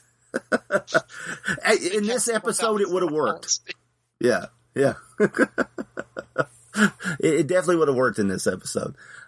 When the attendant, who is voiced by Laraine Newman's real life husband, Chad Einbinder, uh, shoots at Wonder Pig with a shotgun, as we mentioned, she deflects it with her bracelets, classic Wonder Woman style. So we've already we've already talked about that. Uh, we've mentioned that, uh, but but well, I don't know, Ryan. Did you weigh in? Did you think that was was that a bridge too far? Did it fit in with the rest of the episode? What did you think? A bridge too far? No, we passed that a long time ago. It's the premise of the show. It's like, no, that, I didn't think they jumped the shark at that point. I was like, no, it's fine. It it is what it is. It's it's silly, but it's also it's freaking Wonder Woman got turned into a pig. Yeah, let her block a bu- bu- bullet with her bracelets, even in pig form. Yeah. Yeah, it it, it actually it bothered me none. Okay. Uh, apparently this was Timm's idea. I guess Deanie considered it, but he thought it was too much. But uh, Bruce Timm really pushed him to slide deep, deep into the farce with this one, you know. So he he was like, "Hey, we're all in." So I, this episode, you know, that's a good point. Did they jump the shark? No, this episode. The whole show is like it's Caesar's palace and Evel Knievel's just jumping over sharks left and right. I mean, that's that's what this episode is. It's just it's just it's jumping sharks everywhere. So we jump back to the the uh, factory slaughterhouse, and when one of the attendants grabs Wonder Pig, he actually says, "That'll do, Pig." Uh, so that is a very obvious nod to James Cromwell's character in Babe. So yes, I mean, I thought that was I, that was funny, and then the same guy says, "Side of bacon coming up." As they toss her onto the conveyor. I was like, oh my gosh. What about the kids that were watching this and are like, wait, that's where bacon comes from? Yeah, exactly. I wonder if some parents had to field some questions they didn't want to. Yeah. After this, like, mommy, why are there, you know, what's that hanging in on those hooks over there? And Mm-hmm. like, what they mean by bacon, you know? Uh, so yeah. Oh, the shot of Zatanna casting a spell, uh, that puts a cage around a panther, that'll be used in the credits later in the series. Mm-hmm. We see her where she puts her hand out like that. It cuts away real quick, but so that was nice. Um, I, I totally bought based on what we've seen of Circe that she's so deviously playful that she would actually be up for reversing the spell if she thought it would make someone squirm enough. I, I, I totally bought that. You know, sometimes you're like, well, would they really would they really agree to that deal? But no, I think with her, it totally tracks. What do you think? Yeah. Oh, yeah. Hmm. Yeah. Seems like Yeah. So, and then of course, Batman sings. What did you guys think when you first watched this episode? I was just like, oh, I had no idea he had that skill set. Good for him. Kevin Conroy or Batman? column A, column B. Okay. what about you, Ryan? A little bit of both. Yeah, I was I was floored. I was like, oh my god, Batman is singing, and I was like, he's actually singing pretty well. They found a song that that works with Kevin Conroy's register, and it's like he's doing pretty well with this. I was like, this song must have been free. I'm like, and then I found like other versions of the song. It's a good song. It's a great one. Um, uh, yeah, it, I was again kind of going back to what I said. Like, I, I love this as a response to the Batman can never smile. Batman doesn't sit down. Batman like is always on. It's like no, this is you have that reputation in order to break it down with a moment like this Mhm. that is silly, but also poignant because he is revealing this somewhat embarrassing part of his life. It was certainly what he would feel is embarrassing to save somebody that he loves. And that's the, the ultimate act of the hero, this this sacrifice. And it doesn't seem like a sacrifice unless you're somebody as stuck up as Batman. Mhm. So, and that's that's the thing. So there's something so deep and dark and personal that you'd never want to sit like that you would never want to show anybody. It's like yeah, because this is the thing that he would do for Wonder Woman. He would sing for her, and and but also also because it's Batman. If he's gonna do something, he's gonna do it right. yeah. Yeah, I you know it's this this uh, perfectly fits Batman the song as well. Um, you know, the, the, if they could have done the rights, the the only other one I could think of was Johnny Cash's "The Man in Black." That would have worked. Yeah. but uh, uh, Kevin Conroy had actually sung on um, an episode of Batman Beyond. I think it's Out of the Past. It's the one with Rachel Gould and Talia. uh, If you've seen that episode, you know where I'm going. uh, but um, uh, I won't spoil it for you. But uh, that was when uh, Terry took old Bruce to a play about Batman. Yeah. And there's a there's a song, uh, "Superstitious Cowardly Lot," which is hilarious. And Kevin Conroy is playing an actor playing Batman, singing that song. Uh, but here he is Batman, and he stays like you said. He stays in his Batman, as we said. He as, as Ryan said, he stays in his Batman voice Right. um, it- but is able to sing. So, uh, yeah, it's, it, it's, it's great. And, and I believe Kevin Conroy had that on his website with him like singing the whole song or something without the characters talking over it. So you, you can probably find it out there somewhere. Yeah, I I'm sure I have actually listened to the whole version. Like I don't know if like you can maybe it, it might have been something you can just stream from a website. It's not like available for purchase or download, but um, yeah, I know that I've heard it like the whole song uninterrupted. Me too. Years ago, I think I've I found it. Yeah. So, yeah, and and uh, again, this is another Bruce Timm thing because uh, a more traditional battle with Circe was planned, but uh, you know, Bruce Timm suggested they, you know, it, th- this episode is such a farce. You you you can't just end it in a traditional way. You've got to slide into, you know, slide into home uh, with the farce and do something that they would never have done previously and thus Batman singing. And, and I remember Andrea Romano, I couldn't find exactly where she said it, but I remember she had said that they were wanting to find another reason for Kevin to sing because she thought he had such a wonderful singing Voice, voice. yeah. And, uh, so this is another, you know, uh, I'm sure she was involved in this too, obviously. And, and, you know, she's just such a wonderful casting director. The, the DC animated universe Would not her- be the same without her no input. No, and I, I mean, I, I, you know, full disclosure here. I think I mentioned it. Um, I, I think I mentioned in a comment section um, of one of our episodes. I have not been able to ever completely get into that Justice League action show because I feel like some of the voices are really annoying on that show. Uh, so it, it, you know, not everybody's Andrea Romano, unfortunately. So, uh, yeah. Um, we, we get, like you said, Zatanna, she, Circe's like, oh, he can stop now. And she's like, not on your life, you know, until he finishes. I wonder if Batman ever found that out. Right. that she made him keep going when Circe was willing to let him stop early. so, Well, she obviously told Wonder Woman what he did right.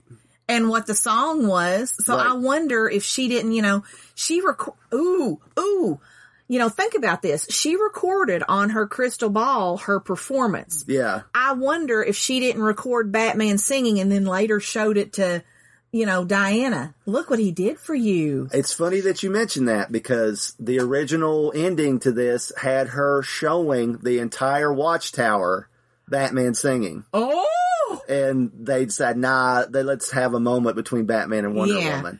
that would have been too much and Batman would have been pissed. He never would have gone back. No. He, he would have left. He never would have seen the Justice League again. This Nope. is where Batman forms the Outsiders. Yeah. Right here. Congratulations, Zatanna. That's the start of Batman's supervillain origin story. Yeah. Right, right. I that I mean, what she does now is bad enough, but that would have been worse than the mind wipe in Identity Crisis. You know. Mm-hmm. Uh, I'm sorry I brought Identity Crisis up, especially in an episode that have Ralph Dibny in it. I'm sorry. I, what what's Identity Crisis? I don't even know what that is. Next, next thing, next yeah, thing. Yeah. Uh, um, once again, the creators dodge something gruesome uh, and make it more effective. We don't see what's behind those rubber strips at the end of the conveyor belt. We don't even hear No. gears or gnashing or, you know, I, they probably couldn't get away with that. But we can imagine what's there and it's, it's worse that way, I think. You know. Well, and you have to figure the adults that were watching this with their kids knew what that was. Yeah. Yeah. Yeah. So a restored Wonder Woman busts through the wall. The attendants run for their lives. And when they open the door, all the pigs run in. And I really thought, and I think this every time because I guess I just think this is what should have happened, that Wonder Woman was going to let all the pigs loose and run free. I know. I, what do you think, Ryan? I, yeah. Um, I mean, she certainly couldn't feed the humans to the pigs, so I don't know. We could have some fried green tomato moment. yeah. Just reverse it. yeah. Yeah, I, I mean, it just, I mean, I know, and I'm, I'm, uh, they've not said that, you know, is Wonder Woman vegetarian or anything like that. I don't think they've ever said that, but it just, I don't know. She was one of the pigs. So it kind of feels like, it's like, well, and she was in that group of pigs. I mean, I know there'd be pigs running loose in Gotham City, but it, it's still at the same time, it, you know, I don't know. It just, it just felt like there was the moment where even if she didn't do it on purpose, she busts through another wall and the pigs run out. Yeah. You know, I, I kind of because you just get a close up of a pig like oinking at the camera, and then that's Yeah. that's the last of the pigs. So Literally. yeah, well, oh, Cindy, Sorry. uh, I think Rob just stopped listening to this episode. Uh, at least him, anyway. Um, Batman tells Zatanna he heard this. He heard "Am I Blue?" When he was on a stakeout protecting a singer penguin had threatened to kidnap. And Zatanna says, uh, "Ricky, what's his name? I, I wonder if that was Ricky, Ricky Martin. That's what I thought too. yeah, I, I even That'd though- be around that time. be about the right time, but he's not like known for singing like standards or anything. But uh, it, is there anybody? Did you think? Did you think of anybody else, Ryan? So in my head canon, he's talking about Rick Astley. Okay. And I just say that because now you have to drop Never Gonna Give You Up in this part of the episode. Never gonna you up, never gonna let you down, never gonna run around and desert you. You just rickrolled our episode, man. I What the did. hell? I Yeah, but I mean, it also works because Batman's never going to give Wonder Woman up. yeah. Oh, there you go. Yeah. See? Perfect. Perfect, Ryan. it would take a strong, strong man to ever let her go. I'm just saying. I try, people. I try. Uh, I think more astounding than Batman singing is him actually thanking Zatanna and admitting that he rarely does it. That is some real character growth for Batman. for this bat. But like you said, this Batman is not like, you know, that, that's one thing I, I still like about the animated Batman. He is not completely the, he's not the unlikable, inhuman, has no feelings, has no emotions. Totally. I mean, he, yeah, he's a rich kid with issues, a lot of issues, but they're not so emotionally crippling that he can't interact with other people, you know, uh, which I'm so thankful for because I can't stand that Batman. So, Uh, You know, to, to backtrack just a few seconds, I just looked up. There is a version of "Am I Blue" sung by Ricky Nelson. oh, Oh. oh, there you go, Ricky. Oh, that's cool. Yeah. All right. Has anybody ever noticed? I just got to bring this up because when else is Ricky Nelson going to uh, come up on one of our podcasts? Ricky Nelson and Chris Evans look a lot alike. Hmm. Look up a picture of Ricky Nelson and look up a picture of Chris Evans, and they're like, "Whoa!" There's and, and, and Chris Evans even mentioned that, and people ask like in one of those, "Who do you who do you look like?" And Yeah. he's even said some people say I look like Ricky Nelson. Hmm. So yeah, he he does. Okay. Oddly enough, so totally off track here, but uh, you know, but I just thought I'd bring it up. Um, then we get back to the watchtower, and uh, Batman says the important thing is you're safe, and then Wonder Woman responds, "Of course, that's not the only important thing." And then she hums "Am I Blue?" So, like you said, Zatanna had to tell her Oh yeah, or show her, show or her something. something. Yeah. It it made me wonder, did she go to Mykonos and did she like show up there and cause she goes Circe and flies off. So did she like track Circe down herself, knowing where she might be? And she showed up there and Batman and Zatanna are like, Hey, hey, we, it's okay. We took care of it. It's over. Let's just go home, you know, or what, or what happened? Or did Wonder Woman walk up and punch her in the face? I mean, what, what you know, I kind of like to see what happened there, but you know, Well, obviously she broke her parole because she was trying to break into that, and then she didn't, you know. So Uh, I don't know. I mean, it, it's according to what her parole stipulations were. If it was just not mess with Hippolyta, she didn't mess with Hippolyta. So, hmm. and right now Wonder Woman's banished from Paradise Island, Themyscira anyway. Hmm. So on this series. So remember, cause she let the league come there and her mom's like, Oh, no, you're gone, girl. Cause you let them, you know, I, You- you let your friends save us, yeah, exactly. Yeah. which is the dumbest butt thing I've ever heard. Uh, yeah. So and, and then we see, uh, this is about the only time I believe on a DCAU show where, where we end with Batman with a goofy gobsmacked grin on his face. So, Yeah, which plays into what you were saying, Ryan, that this, this breaks that, that grim Batman that can never crack a smile. Mm. Yeah. So what did you guys think overall of this one? Ryan?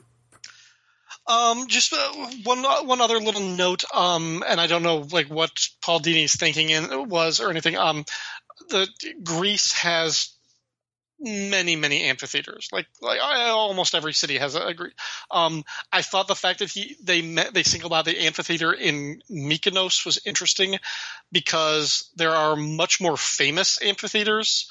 Uh, in Greece, one of them, I, I've actually, I've, I have been there because uh, in high school I actually took a trip to Greece. Um, one of them is the amphitheater at the Acropolis in Athens, Mm. um, where Yanni, of course, everybody loves Yanni, Mhm. uh, performed uh, and, and had a concert uh, there. Um, but the other one, probably the most famous one, is at. And now I can't. What did I write it down? Epidaurus. I think it's uh, the the amphitheater at Epidaurus, um, which was known for having sort of a, like these perfect acoustics. And it's just because, like, I mean, if you go there today, it's just like a flat, stony, like like marble ground, and like rocks, kind of like built, like for seating, built into a hill hmm uh, on the side. It's like all open. Like the the structure, the buildings, whatever this place had originally been thousands of years ago is not there. It's just been wasted to time. But the the shell of the amphitheater is still there, and it was kind of famous historically. Is like on a quiet, still day, you could strike a match at the center of the the stage essentially, and somebody sitting 50 rows back at the top row of the hill could hear the fire burning on the match. Wow. Um, when we went there, we actually tried to simulate. My, some of my friends tried, to, except it was too ra- too windy, and like they couldn't actually get the match to burn. We couldn't hear anything. But uh, some of my classmates, I actually, some girls actually went down there and sang a song from uh, the bottom of the amphitheater. It was really, it was cute. It was cool. But but yeah, so that that's just my own pre knowledge I have of Greek amphitheaters. So I was like, why Mykonos? There's nothing famous about that one.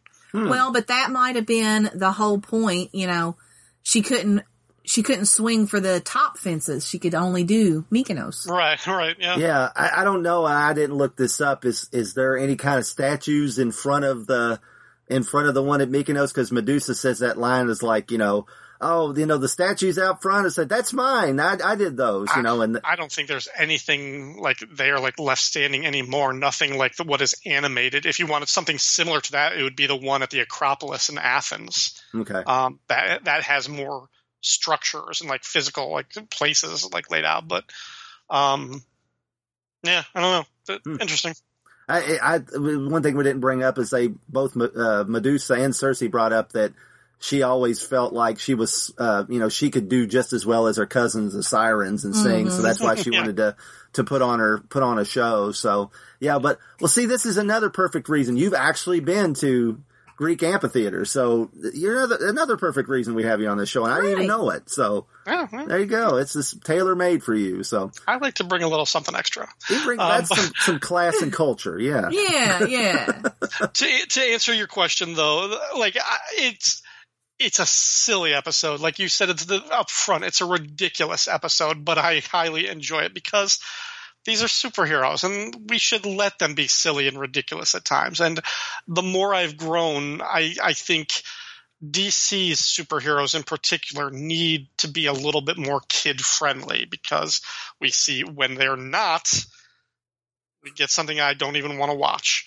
Right. Um, Mhm. and so I, I, I like this type of thing. And again, it's not my favorite episode of Justice League Unlimited. I don't think it's up there like among the best, but because of the, the silliness, it's, it's, it's memorable.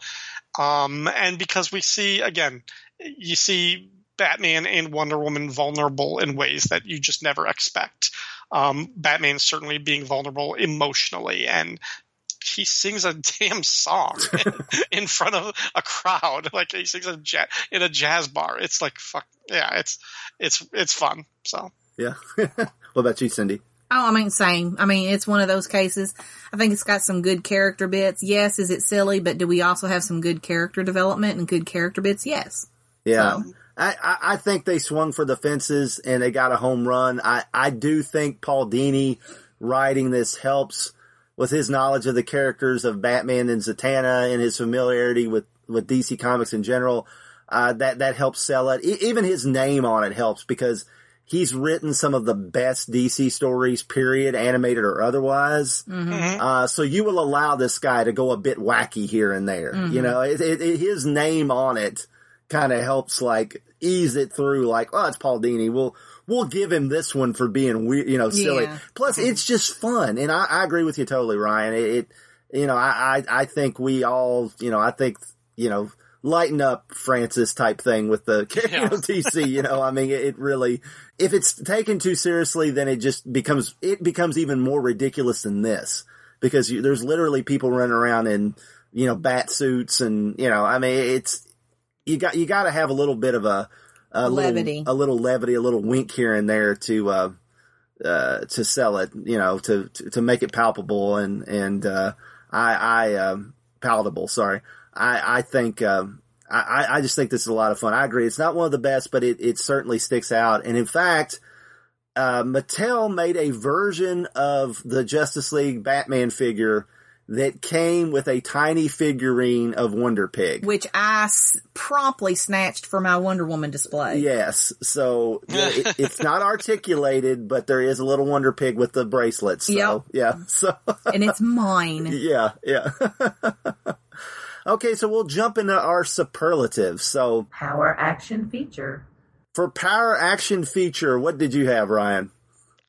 I, I mean, this one didn't have a lot of action. It didn't have like a lot of big moments. So the one I had to give it is when uh, Batman and Zatanna first arrive at the amphitheater and confront uh, Circe when she starts doing her villain monologue and, and Zatanna's casting the spells and like the furniture starts flying in her face, like tables are coming at her and she's like, "How dare you!" And she keeps being interrupted by like the, like the curt like the um the tablecloth wrapping around she until she finally is like, "Quit it!" like just like, ready, like stop it, you're ruining this. And then the piano coming at her. I just thought that whole series was probably like the best action and also like the funniest bit. Yeah, I, that's a great one. That, what, what about you, Cindy? Honestly, I think it's when Wonder Woman and Batman are on the rooftop and he's like, you know, naming off why they shouldn't be together. And he's like, well, they could come, you know, somebody coming after me would come after her. And she just crushes that gargle and like, next. Yeah, Yeah, I that that's that's another great one. I I know it's not very action oriented, but it is the it is the the climax of the the rising action in this episode. I actually just chose Batman singing. Uh, it's it's the uh, you know occasionally it's it, that I mean Batman used his hidden superpower, you know, so it's literally like if you if the, you have a Batman action figure, if you squeeze his legs, he throws a punch like the old superpowers figure, but if you squeeze him a certain way, he starts singing, you know. So yeah. Rotating chairperson. Uh, so uh, rotating chairperson, who did you have that uh, as your ex- eh, excelling Justice Leaguer, Ryan? I think it had to be Batman. I mean, I I love Zatanna and I like that this she was the guest in this episode, but I, I mean, it, I don't want to say you could do this episode without her, but you kind of could have done this episode without her. It really this this was Batman's episode. It was his emotional journey and and finally be having to confront and confess his love for Wonder Woman in the way that the plot needed him to do it, which was through song. Um, yeah, it was Batman. Yeah. Okay. What about you, Cindy? Same.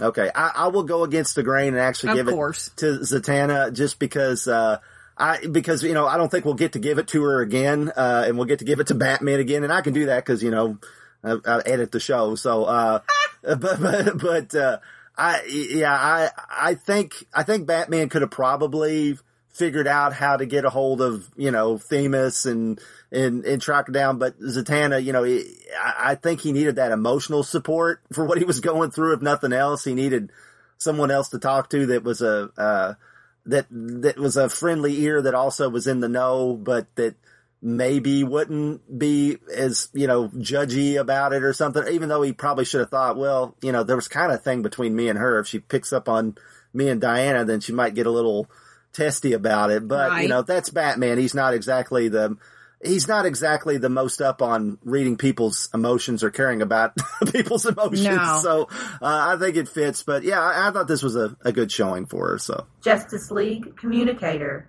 So for Justice League Communicator, eh, this episode's chock a block with with great lines. What what did you uh what what stood out to you, Ryan? Oh, it was it was from the beginning, and and Cindy quoted it is when he said when she's talking about like uh, or he, when when Batman's talking listing the reasons why they can't be together, and he says you're a princess from a society of immortal warriors, and I'm a rich kid with issues, lots of issues. Mm-hmm. Just like yeah, put, put, put a needle right on that one. Yeah. Yep. That's the one I picked too. What about you? Yup. Yeah. I mean, that's kind of. I mean, the fact that Batman will admit he's a rich kid with issues, lots of issues in and of itself. That's another moment of character growth for Batman. so. Yeah. Comic connections. Comic connections. I didn't really have anything. Did you? Anything stand out to you, Ryan? That from a th- comic specifically? No, I didn't think like this was borrowing from anything specific. Um, the close, I mean, years after this episode, Paul Dini would write Zatanna comics. Um, w- some of which, one of which I, I covered on my podcast when he did the Zatanna and Black Canary team up graphic novel. Right. Um, but then he actually Zatanna had a, a series actually for a while that Paul Dini wrote, Mhm. uh, and I am ashamed to admit that I have not read every issue. I have the trade paperback. In fact, I think I have every issue digitally too, but I've only read like a third of the series. It's good. It's enjoyable. Um, but yeah, in terms of, I was trying to think if there was any other. Like I, I, I think they're like like maybe the original pitch with uh, uh Circe turning the, the Justice League into animals might have been more of a comic inspired one than what we actually get here. Yeah, I- Right. I, think there was an old Justice League issue where they got turned into animals, if I remember right. An old, Yeah. you know, satellite era comic. Um, so I, yeah, I, I, I couldn't find anything. Oddly enough, uh, Dini does admit, uh, does, does say on the commentary track that while he was working on this episode, he met his, uh, his, uh, illusionist magician wife, uh, I believe her name's Misty Lee. Uh, he met her. And of course, she famously dresses like Zatanna in her stage show. So, Right. so, so he met her while he was working on this episode. So, hmm, magic. It was research. It was research. Yeah. exactly. Yeah. Yeah. Exactly. Paul, why did you charge the studio all this money to fly to Las Vegas to see the stage show with this woman? I'm, I'm researching Zatanna. See, it's a business You had to go there every night for a month. Yeah, exactly. oh, well, I guess that'll wrap things up uh, for this episode. Ryan, thanks as always for stopping by. It was a lot of fun, and and uh, I, I couldn't imagine doing this episode without you, just because of Zatanna. But then you brought the the, the Greek amphitheater knowledge. Who knew? I mean, yeah, just you classed this place up. You really did. So uh, That that is my my secret, very personal thing that I had to reveal. Just like that. See, there you go. there you It's go. the cost of magic of a magic podcast is that that personal sacrifice. So I, I gave up. I gave up that information. That's no, right. thank you for having me. I, I love talking about the episode, so it was good. Oh, great. That's great. So, so where can folks find you nowadays, podcast wise? Uh, all over the the Fire and Water Podcast Network. I mean, if if people want to hear me talk about things more familiar to this subject matter, as Chris mentioned up at the top, uh, we used to talk about Batman a lot on Batman Nightcast, some old comics there. I talked about Zatanna and all of her comic book appearances from her first appearance up until the time when she actually joined the Justice League. I've covered all those issues as well as a few others on uh, Power the Power of Fishnets podcast, which is about Zatanna and Black Canary. Um, but right now, I'm just podcasting about my favorite television show of all time, which is Cheers. You can find me on Cheerscast every Thursday. Great. That's great. I, I enjoy that show a lot, and I'm I'm I'm enjoying your your examination of uh, the season this season, where uh, and and I, the the interesting dynamic that they've switched up with. Uh, Sam and Diane. That's, uh, I know you're not a real big fan of the way they're doing it right now, but it's interesting to hear you podcast about it. That's for sure. and and it's all coming to a head because by the end of this season we will have had a major change and and every time I, I kind of think about how big like I was like oh 275 episodes I've got to do 275 episodes of this podcast but now I'm like I am kind of close to halfway done Right, crazy. right. yeah, I know you're like like I think I mentioned last time. You're you're kind of in your almost in your Justice League Unlimited phase where Rebecca comes in, right? So, Yeah, yeah, where the show changes. Yeah. So, uh, thanks again for stopping by, and we'll keep you on call for when Black Canary actually shows up and speaks in an episode. So. Ooh, she's Yeah. got some good ones Yeah, oh, Yeah, definitely. yeah. yeah, definitely. Yeah, definitely, definitely. So, uh, special thanks to our Patreon supporters for information on how you can support the Fire and Water Podcast Network. Visit patreon.com slash FW podcast. Extra special thanks to Jorge Luis Castillo, Matt Ryan, and Neil Whitney for specifically supporting JLU cast. Uh, you know, hopefully you, you guys have already revealed your magic talent that's supporting, uh, our network. So thank That's you. right. So thank That's you right. guys for that. That's wonderful. Uh, next time, it's a sequel to one of the more memorable episodes of the original Justice League animated series where a certain adaptive android comes back to Earth. Is he out for revenge? Tune in to hear our discussion of the return. And there may just be a return of a fan favorite Justice Leaguer too at the very end. Hang around for that. See you then. Bye. Bye. Am I blue? Am I blue? Ain't these tears in my eyes telling you? JLU Cast is a Franklin and Franklin production in association with Bugaloo Enterprises worldwide and is a proud member of the Fire and Water Podcast Network. The characters and properties mentioned in this show are copyright their respective holders. Likewise, all audio clips are copyright their holders and no infringement is implied. So please don't sue mommy and daddy. Emails can be sent to supermatespodcast at gmail.com. Comments can be left at fireandwaterpodcast.com. Find us on Facebook by searching for JLUcast and FW Podcast Network. Follow us on Twitter by using the hashtag FW Podcast. Please consider leaving us a review on iTunes. Thank you for listening to JLUcast. was a time I was her only one, but now I'm the sad and lonely one. Lordy, was I gay till today. Now she's gone and we're through. am I blue? Now she's gone and we're through. Am I blue?